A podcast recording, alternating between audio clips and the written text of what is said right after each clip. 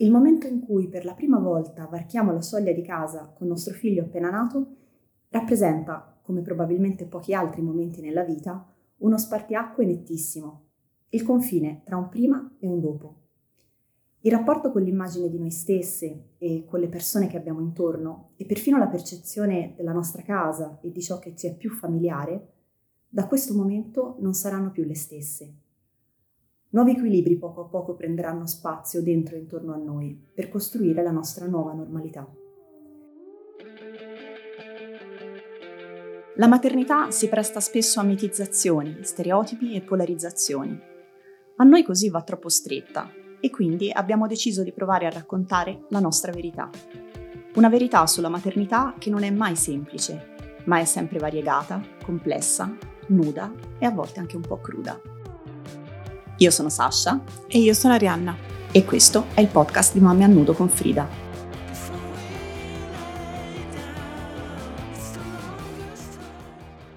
Ciao Gaia, benvenuta, ciao Arianna. Ciao ragazze.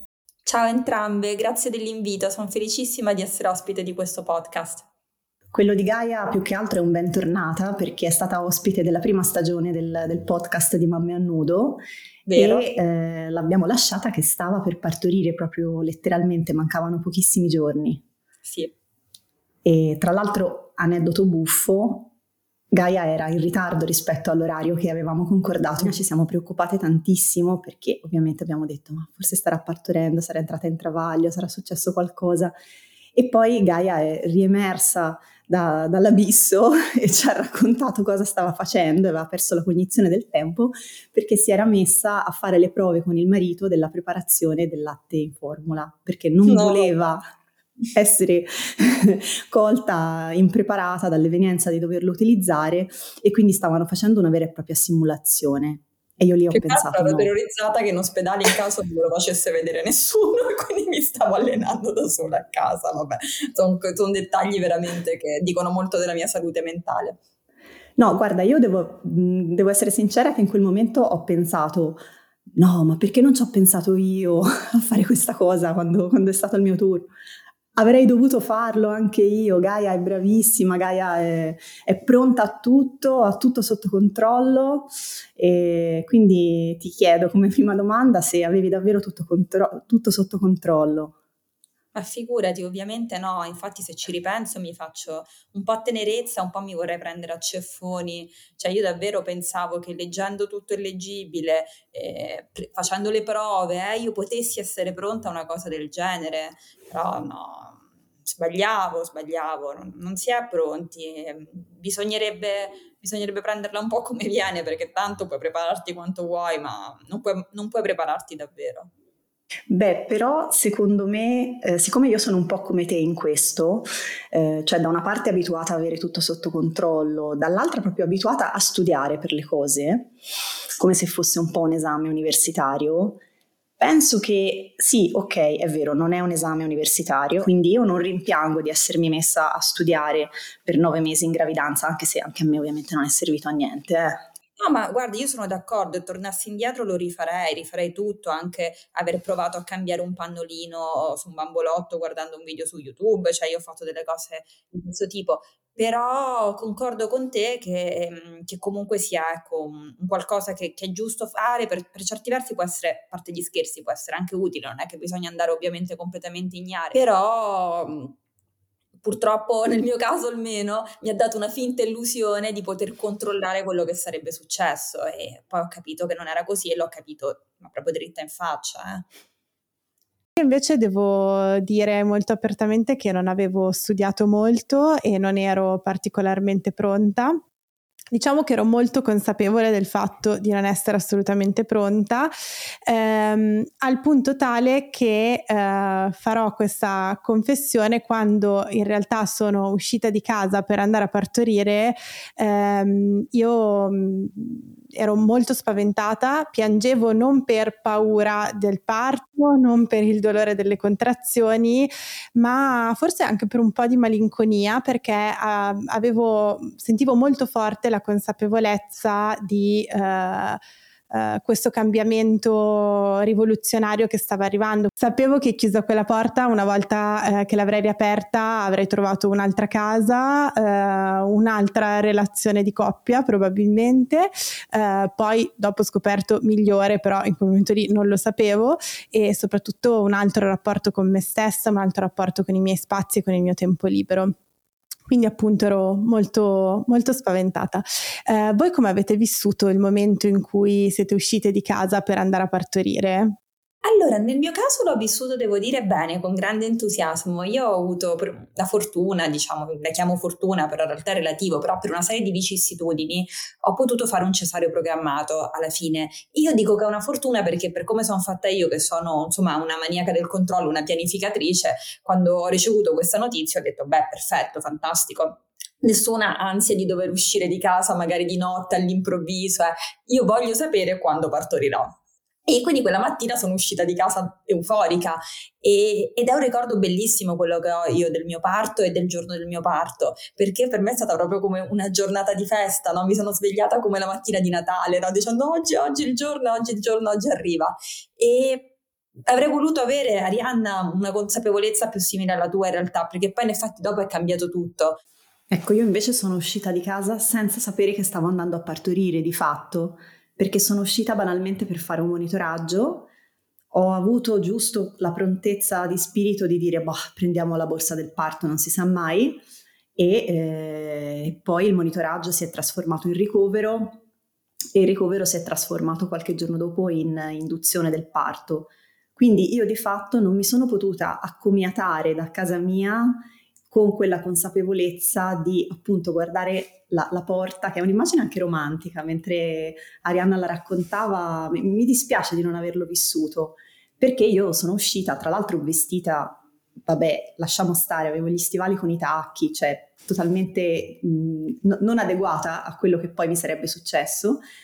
E eh, quando poi mi sono trovata in quei lunghi, lunghissimi e brutti giorni ricoverata in ospedale, questo era un pensiero che mi dava un po' tristezza, cioè ripensavo a casa mia e pensavo avrei voluto salutare le mie gatte, avrei voluto salutare il mio divano, mi, mi mancava tutto di casa mia.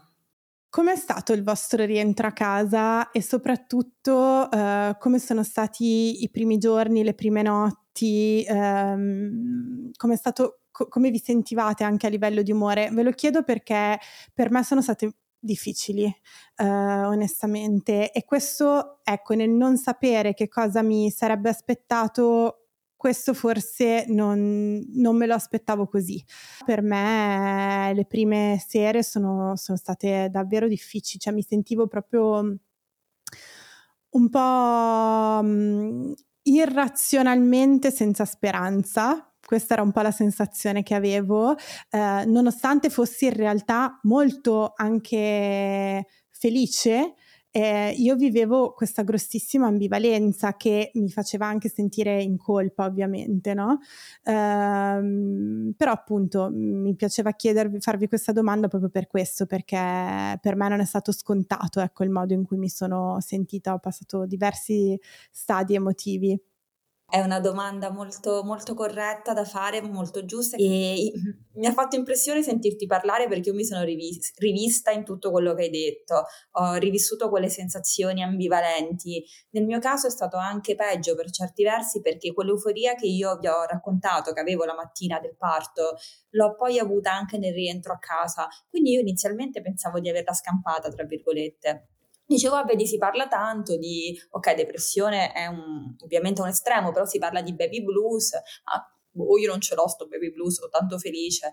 E ero anche molto felice perché altra insomma informazione importante che mi fa piacere divulgare, nel mio caso il cesareo era andato benissimo, cioè io non avevo avuto dolori successivamente, in ospedale ovviamente sì, però dico una volta dimessa mi avevano dato gli antidolorifici ma io mm, a malapena ne avevo preso uno, quindi insomma dicevo vabbè ma qua ragazzi è andato tutto bene, è andato tutto come nei miei sogni, sto qua, mi alzo, mi muovo, io mi ero immaginata chissà che allettata due settimane.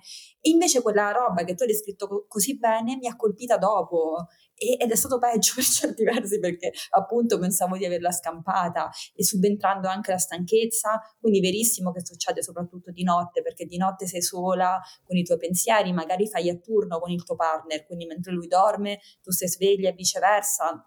Le prime notti c'era un po' l'emozione della novità. Quando poi la novità è diventata routine, lì ho iniziato a provare quello che tu hai descritto e anch'io mi sono sentita terribilmente in colpa. Io aggiungo anche solo un'altra cosa, ehm, la cosa della notte per me ad esempio era proprio una sensazione legata anche tanto alla solitudine.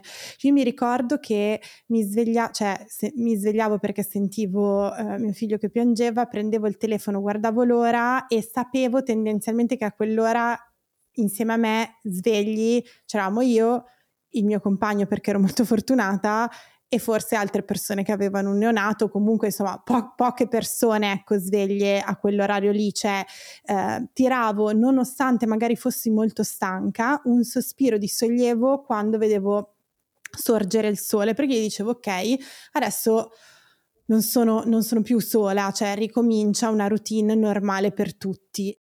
Sasha, per te come è stato invece?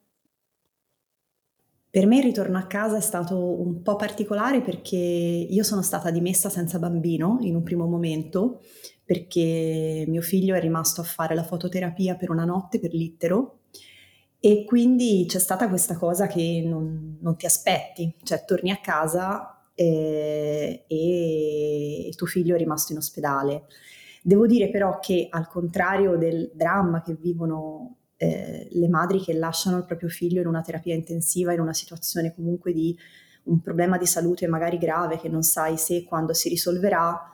Nel mio caso si trattava di una situazione assolutamente non grave, diciamo rutinaria, quella della fototerapia, e che anzi io avevo chiesto, avevo implorato, erano giorni che eh, vivevo in ospedale una situazione molto difficile, anche tra i vari motivi perché sentivo che mio figlio non era al sicuro, che è una sensazione veramente brutta.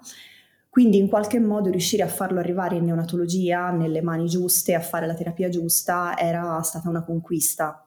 Quindi sono tornata a casa con quella malinconia che sicuramente insomma, ti dà eh, l'idea di eh, aver lasciato il bambino per una notte in ospedale, però anche con la sicurezza e con la serenità che era in buone mani e che il giorno dopo l'avrebbero dimesso e l'avremmo riportato a casa. D'altra parte non ho neanche potuto dormire, questo ecco diciamolo, sfatiamo il mito perché la famosa montata lattea che per cinque giorni di ricovero non era mai arrivata, ha deciso di arrivare esattamente quella notte, forse proprio quando ero serena e rilassata nel mio letto. E quindi io che sono andata a letto dicendo ah stanotte recupero una settimana di, di, di notti insonni passati in ospedale e alle tre di notte sono stata svegliata da questa sensazione di sassi dentro il seno, sono dovuta andare a tirarmi il latte, quindi anche quella notte ovviamente persa che era la mia unica possibilità. Quando poi sono tornata col bambino e quindi è iniziata la routine vera e propria, devo dire che inizialmente anche io ho avuto il momento euforico, nel senso che il grosso down dell'umore io lo avevo avuto in ospedale, che non so neanche dire quanto fosse legato al baby blues, sicuramente gli ormoni hanno, hanno giocato la loro parte, però ha giocato tanto la situazione a cui ero sottoposta i problemi con il personale, quindi insomma sfido chiunque anche solo per fare un intervento chirurgico, al di là del, del problema ormonale, a, a, restare di buon umore.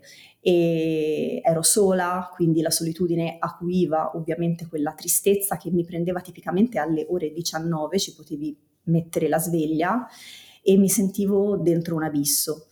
Allo stesso tempo ero anche consapevole che poi a casa le cose sarebbero andate meglio e infatti, e infatti così è stato. Però mi ritrovo in quello che ha detto Arianna nella eh, routine che da una parte ti rassicura e dall'altra ti fa sentire anche un po' alienata, no? Queste cose sempre uguali, che si ripetono sempre uguali. Io avevo scelto di fare allattamento al seno a orario, cosa che si faceva negli anni 90, però io mi sono trovata bene e mi è servita molto per darmi appunto una regolarità. Però allo stesso tempo questi cicli di tre ore che si ripetevano tutti uguali, cioè mi sembrava di stare dentro un film distopico di quelli che ti svegli la mattina e devi rivivere il giorno precedente e così avanti, avanti, avanti e ero sempre sola. Mio marito usciva la mattina alle 7, tornava alle 9 di sera e io per non stare da sola uscivo continuamente, ero sempre ai giardini, erano i primi di marzo, faceva un freddo terribile, ma io stavo fuori perché non volevo stare a casa da sola, volevo stare al sole, volevo vedere persone, anche solo passanti. E infatti, se posso aggiungere una cosa, è proprio questa suddivisione della giornata in blocchi di circa tre ore, che poi sia callatti al seno callatti artificiale, bene o male, magari allattando richiesta allatti più spesso, però comunque la giornata non si modula più nelle 24 ore, non si modula più nel ritmo circadiano, no? Non c'è più la sveglia la mattina, il picco di stanchezza la sera, la notte e così via. Diventa tutto a micro blocchi che si ripetono quella è la cosa che ti devasta di più insieme al baby blues, sono d'accordissimo, perché improvvisamente tu eh, perdi il contatto con tutto quello che sei stata fino al giorno prima. E non diamo mai abbastanza valore al ritmo circadiano, però se esiste, c'è un motivo, ti, ti fa sentire a casa. Io non mi sentivo più a casa. Secondo me è, ehm, la cosa incredibile è che perdi contatto ma poi magari quando ricominci o anche le prime volte in cui provi a fare delle cose simili o più o meno che più o meno ricordano quelle, quello che facevi prima, non so, magari esci, uh, io mi ricordo per esempio la prima volta che sono uh, andata perché, perché sono venuti, è venuto mio cognato dagli Stati Uniti per vedere il bambino, siamo usciti, abbiamo fatto delle cose, no? E tu sei lì, magari fai, mm, vai a vedere una mostra, provi ad entrare in un museo per cinque minuti poi esci, però... Um, sei lì che stai facendo una cosa che ti ricorda la, molto la vita che facevi prima e poi improvvisamente ti devi sedere, devi metterti ad allattare o comunque devi dare il biberon. Cioè è come se tu tornassi indietro e poi ti, ti ri, rinterrompessi, no? provassi a, a, a, ringranare con il vecchio ritmo, ma poi c'è sempre un'interruzione che rende questi blocchi di tempo molto simili tra di loro in realtà, quindi sembra anche tutto molto molto simile, molto uguale. E sai cosa ho notato, Arianna? Che c'è anche un problema enorme con la cosiddetta curva di apprendimento.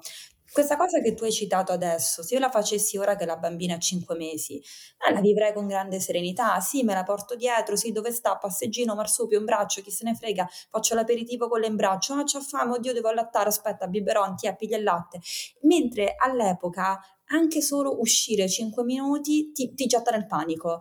Mm, perché dici oddio cosa mi devo portare, come funziona, se le viene fame mentre sono fuori, come faccio, oddio se piange, cioè anche solo tenerla in braccio e bere un bicchiere d'acqua, non sei capace, ma è normale perché non l'hai mai fatto, dopo diventa più facile, si dice che i bambini crescono, diventano più facili, è vero, ma io sono una grande fautrice della teoria, l'ho detta sul mio Instagram, che sei tu che diventi più brava. E hai bisogno di quel tempo per imparare a fare una cosa che non hai mai fatto prima. È molto vero quello che dici sulla curva di apprendimento, al tempo stesso spesso ci sono anche un po' delle cose su cui bisogna far pace che fanno, vanno bene per alcune persone, magari non fanno per noi. Cioè io mi ricordo ad esempio una volta ero al ristorante, mi giro e vedo eh, eh, questa, questa, ragazza che stava allattando il bambino mentre mangiava con una naturalezza, cioè era, era proprio se lo teneva sotto, io quasi non me ne ero neanche accorta. E semplicemente lì per lì ho pensato, cavolo, l'ho proprio guardata, mi ricordo, eh, ho proprio anche detto al mio compagno, guarda quella ragazza quanto è brava, quanto è facile per lei, io non riuscirei mai ma la verità è che forse molto semplicemente non faceva per me, quindi la mia curva di apprendimento è, è stata tale su altre cose e magari non su, su cose che erano meno nelle mie corde, ecco. Giusta precisazione perché paragonarsi alle altre mamme è un errore che facciamo in molte, ma resta un errore perché magari quella mamma vive bene l'allattamento in pubblico, ma vive malissimo l'addormentamento o altre cose, insomma, o- ognuna di noi vive bene degli aspetti della maternità o viceversa.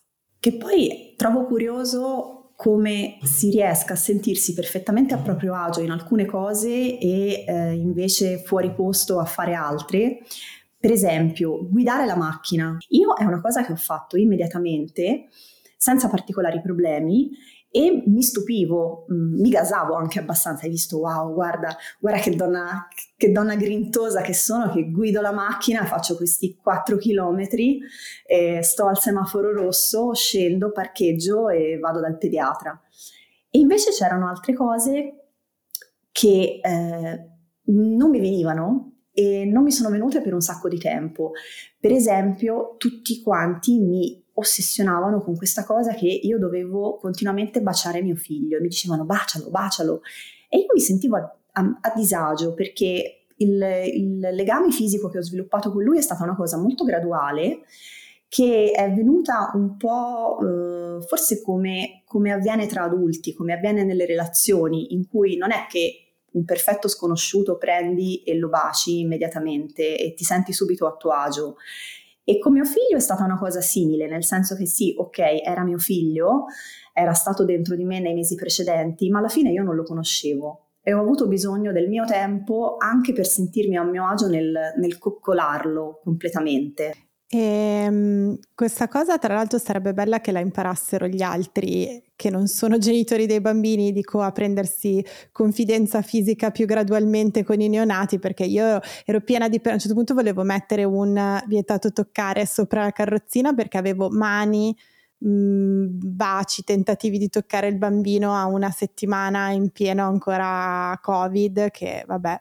No però ehm, questa cosa secondo me è molto vera. Io per esempio sulla macchina eh, mi sono un po' costretta a usarla presto, relativamente presto, anche se non mi sentivo assolutamente a mio agio nel farlo. E la seconda cosa su cui ho fatto molta fatica e uh, farò questa seconda confessione, faccio ancora un po' fatica, è sentirmi chiamare mamma di Giulio. Cioè io quando in sala d'attesa alle visite neonatali o dal pediatra eh, chiedevano ma mamma di, di, Giulio chi è?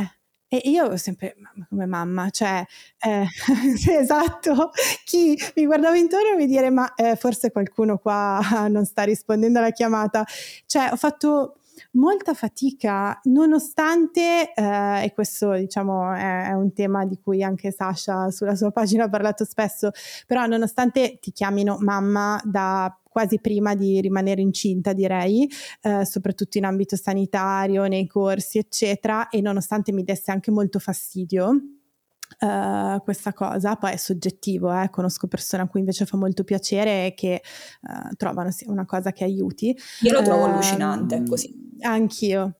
Sì, io sapete benissimo come la penso e faccio le mie battaglie tutti i giorni in sala parto per, per dire alle ostetriche e ai pediatri che devono chiamare le donne con il loro nome. No, ma oltre ad essere spersonalizzante, se, cioè, ci sono secondo me due livelli di problemi. Uno è altamente spersonalizzante, eh, ti affibbia un ruolo che comunque anche quando poi lo diventi non sei solo quella roba lì, ma poi è anche molto indelicato. Cioè, io venivo chiamata così quando ero ricoverata per gravidanza a rischio, cioè non sapevo neanche se la mia gravidanza sarebbe davvero arrivata a termine e mm, per me era molto violento come gesto onestamente, mi, mi mandava molto in crisi. Um, stavo pensando a che cosa, su che cosa mi sentivo molto a mio agio eh, e penso che non risponderò perché ci devo pensare un po'. Lascio la parola a Gaia. Uh, allora, e io mi sono sentita, devo dire, a mio agio subito nell'affetto nei confronti della bambina, quindi questa cosa che ha raccontato Sasha per dire, per me non risuonava minimamente. Devo dire che l'affetto è aumentato e l'affetto dimostrato, intendo baci, abbracci, coccole, è aumentato nel momento in cui lei cresceva e assumeva di più anche delle forme antropomorfe, nel senso che noi siamo molto abituati anche al cinema e in televisione a vedere dei bebè e ci si aspetta che quello sia lo stadio zero, invece no, lo stadio zero è è diverso. E io, tu dici, non avevi mai visto un bambino appena nato? Sì, ok, però vabbè, di sfuggita, anche perché non è che uno passa tutto questo tempo a contatto con neonati per il motivo di cui prima, i germi e quant'altro. Quindi e a, all'inizio era come se io me l'aspettassi diversa. La guardavo e dicevo: Ma tu sei troppo piccola. Se io ti abbraccio, ti rompo. Se io ti, ti bacio, ti, ti, ti, faccio male. Lo so che è una follia. Mi, mi, rendo conto adesso a dirlo ad alta voce che è una follia. Però in quel momento lo pensavo. Dicevo: No, ma, ma io devo toccarti il meno possibile perché, perché sei fragile. Ecco, in quello io mi sentivo quindi a, a, disagio, avevo paura di farle male, avevo paura di non essere in grado. Io in ospedale mi facevo spiegare dalle ostetriche le prese, cioè come si prende la bambina, come, come la giro, come la metto sul fasciatoio. E, e, mi gettava veramente nel panico questo e vedevo mio marito che invece lo sapeva fare e dicevo perché a te, a, a te riesce subito facile e invece io non ci riesco, non ci riuscirò mai e adesso sono quella che fa le cose con una mano, quindi appunto molto divertente. E invece qual è il primo momento in cui siete rimaste da sole, da sole con voi stesse, senza, senza bambino, senza bambina, e come vi siete sentite? Eh, io Um, la prima, prima volta che sono rimasta da sola um, è stata la prima mattina in cui ero tornata a casa dall'ospedale, avevo fatto la prima notte a casa e alle sei, uh, dopo aver riaddormentato mio figlio, l'ho lasciato dormiente con suo papà e sono scesa per strada per tipo, mi ricordo, non so, 25 minuti da sola proprio per respirare e provare la sensazione davvero di essere di nuovo da sola dopo tutto quel tempo, perché non sono una grande amante della retorica di adesso sei in due, devi mangiare per due, devi pensare per due, devi fare tutto per due di quando sei incinta, però effettivamente ehm, mi ricordo che la sensazione che ho avuto quando sono scesa in strada quella mattina è stata proprio adesso per la prima volta da tantissimo tempo io sono io e sono da sola. Poi mi sono anche resa conto nel giro di dieci minuti che il mio essere da sola sarebbe stato completamente diverso rispetto a prima, perché già dopo dieci minuti ho iniziato a pensare forse dovrei tornare, dieci minuti in cui ho preso un caffè al bar sotto casa con mia madre, non proprio così. Donna avventura. Esatto, uh, però ho iniziato a pensare forse dovrei salire, forse il bambino si è risvegliato, forse il mio compagno ha bisogno di una mano, forse, forse, forse, e in realtà sono tornata a casa e loro stavano ancora dormendo, sono andati avanti a dormire un'altra ora però um, eh, ric- mi ricordo molto bene quella sensazione, ne avevo molto bisogno. Per me non è stato un buon motivo quello per cui ho lasciato mia figlia, perché dovevo levarmi un dente. Quindi cosa c'è peggio del parto? Notoriamente il dentista. No, scherzo, perché poi dicono, eh, col dentista invece l'anestesia è garantita, sti epidurali invece... Mm. No, a parte le gag, diciamo che... E quando io vado dal dentista è come se andassi al patibolo, quindi in quel caso la, la situazione è stata doppia. Un po' non avevo voglia di levare sto dente, quindi ero presa male, però dovevo levarlo. E un po' l'idea di lasciare mia figlia per la prima volta. Io lo so che sembro sembro una, una, pazza a dire queste frasi, ma a me era come se mi avessero staccato un organo, una parte di me, dicevo no, non è possibile, ma, cioè, non è, è, contro natura, ma fermi tutti, ma io me la porto sulla poltrona del dentista, una matta, una matta. Poi in realtà, dopo un po' che camminavo per Milano, che respiravo anche, era una bella giornata estiva, però fresca, perché era mattino presto, quindi respiravo anche un po' di aria fresca, eh, stavo lì che dicevo, Oddio, che sensazione però di pace e di libertà. Cioè, io in questo momento è come se mi fossi tolto un macigno enorme. Cioè, non devo pensare perennemente a lei, non devo pensare se, se deve mangiare, se deve dormire, se le devo cambiare il pannolino. Io devo pensare solo a me, a me stessa. ed era stranissimo anche perché è successo poco dopo il parto, quindi non è che dice erano mesi che tu facevi quella roba, ma la facevo boh da due settimane forse. Però era bastata a entrarmi tanto nella testa, no? a mettermi in modalità in trincea, no? in modalità combattiva, devi fare questo, devi fare questo, non devi mollare, non devi mollare. Il momento in cui ho mollato è stato, ah che meraviglia, è, è, è stata una cosa di cui avevo bisogno e mi è quasi poi piaciuto levarmi il dente in realtà. Io in quel periodo stavo frequentando un corso di perfezionamento e quindi andavo per un weekend al mese tutto il sabato e poi tutta la domenica, tornando a casa a dormire e per me era un uh, momento veramente bello perché andavo a fare una cosa per me, una cosa che mi appassionava, era il mio stacco, eh, mi svegliavo la mattina veramente tutta emozionata, lasciavo le scorte di latte se c'erano, se no comunque ero serena e andavo a fare una cosa che mi teneva così, così impegnata che io veramente in alcuni momenti mi dimenticavo anche di tutto il resto e poi tornavo a casa la sera ed era un momento molto bello anche perché tra l'altro ha in qualche modo favorito forse una maggior eh, vicinanza, una maggior cura da parte di mio marito nei confronti del bambino che eh, si trovava ovviamente a occuparsene da solo. Quindi mi rendevo conto di aver veramente bisogno di questa um, solitudine, che poi non era solitudine perché mi trovavo con altre persone, con i compagni di corso, però una cosa che um, in qualche modo mi riposizionasse e mi ricentrasse come me, come Sasha, e non più solo come la mamma di. Che poi strettamente connesso secondo me a questa tematica del ritrovarsi da sole con noi stesse, c'è quello che per qualcuna è spinoso, per altre è più sereno, è vissuto con maggior serenità, del guardarsi allo specchio, eh, riconoscersi, vedere un po' che cosa ci è capitato, questo treno che ci ha investito, come ci ha ridotto. Il, um, i, ricordi che ho maggiori sono legati all'ospedale, nel senso che ho, ho cercato abbastanza subito di rientrare un po' in me stessa facendo qualcosa che è stato interpretato da fuori come estremamente vanitoso, mi è stato anche fatto notare dal, dalle ostetriche. Cioè io il giorno dopo il parto mi sono lavata i capelli nel lavandino del, del bagno. Me li sono lavata alla bella e meglio col sapone per le mani, me li sono asciugata con eh, il, la carta assorbente, ma avevo bisogno di sentirmi non solo pulita, ma proprio in ordine. Mi sono anche vestita con gli stivali, ricordo, che mi ero portata e eh, mi sono data un leggerissimo trucco. Io sono una che di solito non si trucca mai, però quel minimo cerca di darselo sempre.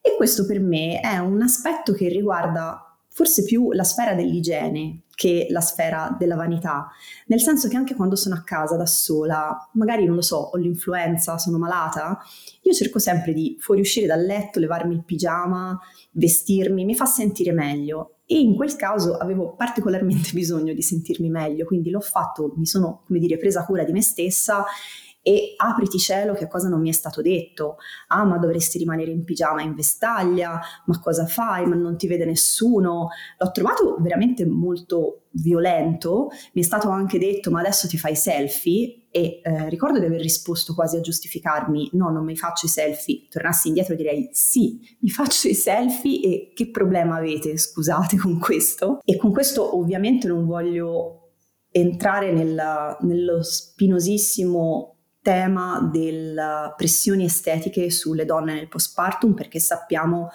che è qualcosa che, che, che purtroppo è molto, eh, molto presente, molto pressante sulle aspettative che la società ha su come dovremmo tornare, quanto velocemente dovremmo tornare come prima e meglio di prima. Però credo che ci siano anche delle pressioni al contrario nel far notare alle donne che invece cercano un pochettino di prendersi cura di loro stesse, qualunque sia il motivo, a no, non lo fare perché se lo fai significa che non sei abbastanza, mh, mm, che non curi abbastanza tuo figlio e curi più te stessa di lui, cosa che è ovviamente assurda. Io mi ricordo che assolutamente non nelle prime settimane, ma già quando mio figlio aveva un paio di mesi, sono andata a prendermi un caffè con una mia amica che non vedevo da un po' e mi sono leggermente truccata, io non sono una persona che si trucca tanto e mi ricordo che mi era stato detto, ah ma guarda, stai proprio bene, non sembri una neomadre e io mi, ero, mi, ero, mi sono fermata e ho detto, ma mm, cosa vuol dire questa cosa precisamente? Cioè, eh, che commento è? Um, perché io invece... Um, per me, diciamo, riuscire a riprendere una matita per gli occhi in mano, a truccarmi, eccetera, è stato un processo un pochino più lungo, forse anche perché era estate, quindi faceva anche molto più caldo, me, mm, mi sentivo il corpo anche un po' dolorante, facevo fatica a pensare di mettermi addosso qualcos'altro, eh, però nonostante ciò, per rispondere alla persona che ti ha chiesto se ti volevi fare i selfie, io i selfie me li sono sparata in ospedale, eh, anzi stato proprio il primo momento in cui sono rimasta sola col mio corpo, è stato nel bagno della, della stanza dell'ospedale, mm, qualche ora dopo il parto, appena sono riuscita a rialzarmi in piedi, con la mia mutanda di rete, sono andata davanti allo specchio e mi sono fatta delle foto perché volevo proprio vedere com'era il mio corpo e volevo ricordarmelo. E quindi ho ancora quelle foto che ogni tanto riguardo e mi ricordo che era, una, era, stata una sensazione stranissima perché comunque il mio corpo era ancora un corpo mm, da gravidanza, ma mm, vabbè, usiamo questo termine che non amo molto, svuotato.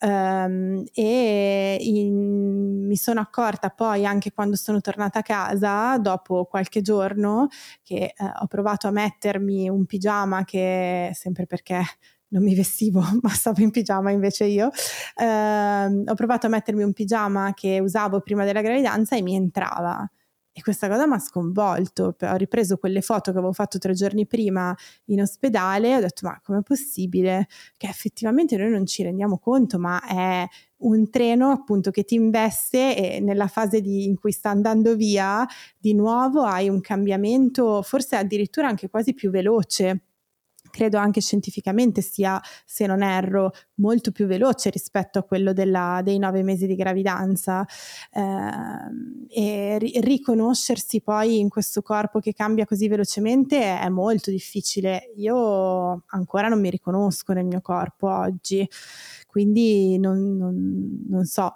bene come diciamo, come, come, si possa fare, ecco. Mm, provo molta stima nei confronti di chi riesce a, a riconoscersi subito. E tu Gaia che sei pure influencer, che rapporto hai avuto con la tua immagine? Ma nel mio caso poi essere influencer, creator, qualunque cosa io sia, c'entra relativamente, se non forse nel darmi più pressioni rispetto a delle colleghe che effettivamente dopo il parto appaiono, appaiono meglio di come, di come, apparivo io. Ecco, io devo dire che quando ho vissuto quella fase di euforia post parto che vi ho raccontato prima, non mi curavo minimamente, penso non mi sono fatta la doccia per una settimana, ma mi sentivo comunque bella e mi sentivo nella fase tipo Madonna del, Carava- del Caravaggio, sai quelle robe lì, ero in una fase proprio di sublim- sublimazione materna. In realtà ero orribile, però io non lo capivo perché io mi sentivo bellissima.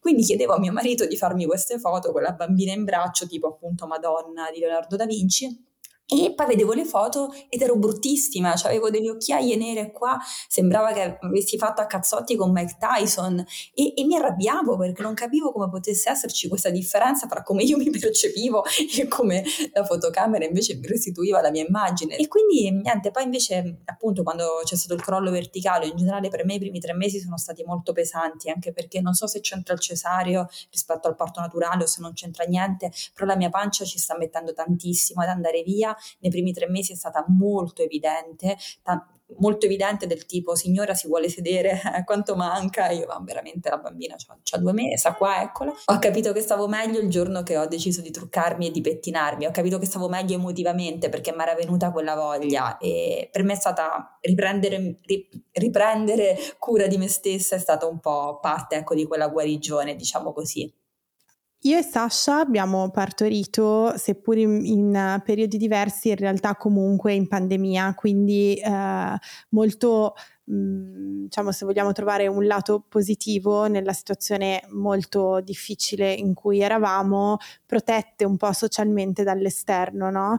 Eh, nessuno dei, dei nostri familiari, dei parenti, degli amici poteva venire a trovarci in ospedale, eh, quindi per me, ad esempio, quando sono tornata a casa e uscire dall'ospedale ha voluto dire anche un po' rompere questa bolla di separazione eh, in cui ero io con eh, mio figlio e, e, il mio compagno e entrare a contatto eh, con eh, tutto il mondo fuori, quindi con il mondo anche dei consigli non richiesti, dell'opinione, del bambino a chi assomiglia, assomiglia di più a questo, assomiglia più a quell'altro.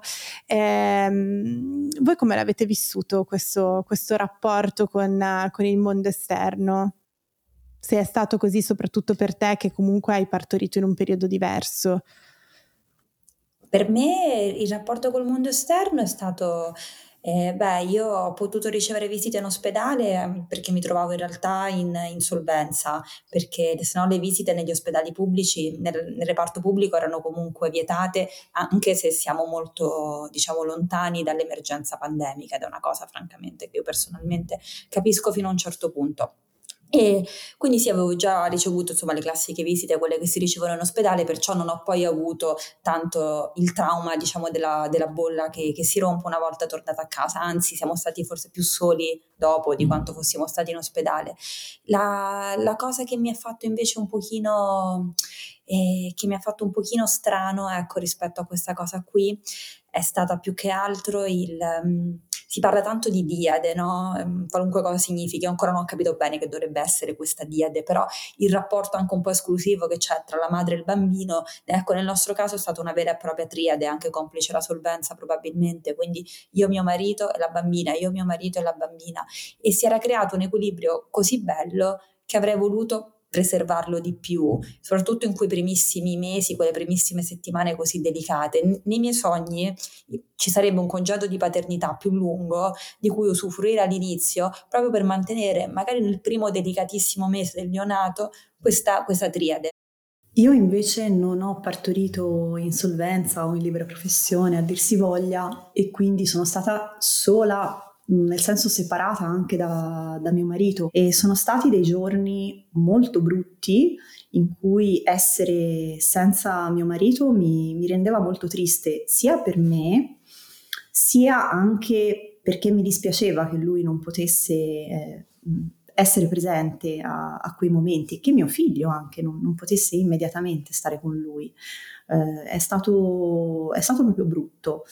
La parte invece della separazione dalle visite, diciamo, dall'orda dei parenti, quello a cui faceva riferimento Arianna, quello per come sono fatta io, anzi insomma l'ho, l'ho gradito abbastanza perché in quel momento forse sarebbe stato troppo, uh, però quando poi tornata a casa quest'orda dei parenti è arrivata, in realtà non mi ha dato fastidio, forse perché sono stati molto rispettosi, complice probabilmente anche lì il periodo pandemico, quindi uno scrupolo anche in più eh, all'idea di stare così tante persone in casa tutte insieme. Quindi ho trovato piacevole ritrovarli uno, massimo due alla volta. Tra l'altro tutti portavano del cibo già cucinato, quindi erano i benvenuti in casa mia. E quindi è stato un, un, un bel momento che chi mi conosce sa che sono una persona abbastanza solitaria, quindi eh, trovarmi così molto accogliente nei confronti degli ospiti non è, non è, banale da parte mia, invece in quel periodo ero molto accogliente, soprattutto se arrivavano con una teglia di lasagne, ovviamente. Io penso di essere una delle poche al mondo che è a favore delle, eh, delle adunate in ospedale, quindi eh, mio marito per dire non la pensa così, ma io, sarà forse che le mie origini un po' meridionali, ma io voglio proprio la caterba di parenti, i pasticcini, i fiori, i palloncini, i peluche, a me piace quella roba lì, insomma, quindi è, mi rendo conto che è un po' po' una mia, una mia fissazione. Mi, mi, fa sorridere che, che, Sasha abbia menzionato la teglia di lasagne perché io non ho capito per quale motivo, ma quando si parla delle settimane dopo il parto, di come aiutare i neogenitori, eccetera, eccetera, si nominano sempre le teglie di lasagne, cioè è, diventano un po' il simbolo del preparare, aiutare i miei genitori la teglia di lasagne. Non so come mai c'è questa associazione. Perché aiuta, eh? No, è vero, c'è aiuta effettivamente. un sacco di altre cose, la pizza, il prosciutto crudo per chi lo mangia e magari non l'ha mangiato per noi, invece no, proprio la teglia di lasagne. Vabbè, niente, questo, questo commento a margine per dire che in realtà siamo arrivate alla fine di, di questa puntata, è stato molto bello fare queste chiacchiere, purtroppo è arrivato il momento di salutarci. E non abbiamo neanche una lasagna, mi pare di capire. No, purtroppo. Forse che però... Una tristezza incredibile. Visto l'orario, adesso quasi quasi vado a mangiarmi la lasagna. Grazie, è stato un piacere essere ospite e chiacchierare con voi. Ciao ragazze, grazie mille. Se questa puntata ti è piaciuta, seguici e lascia una recensione. Il podcast di Mamme a Nudo con Frida esce ogni due del mese.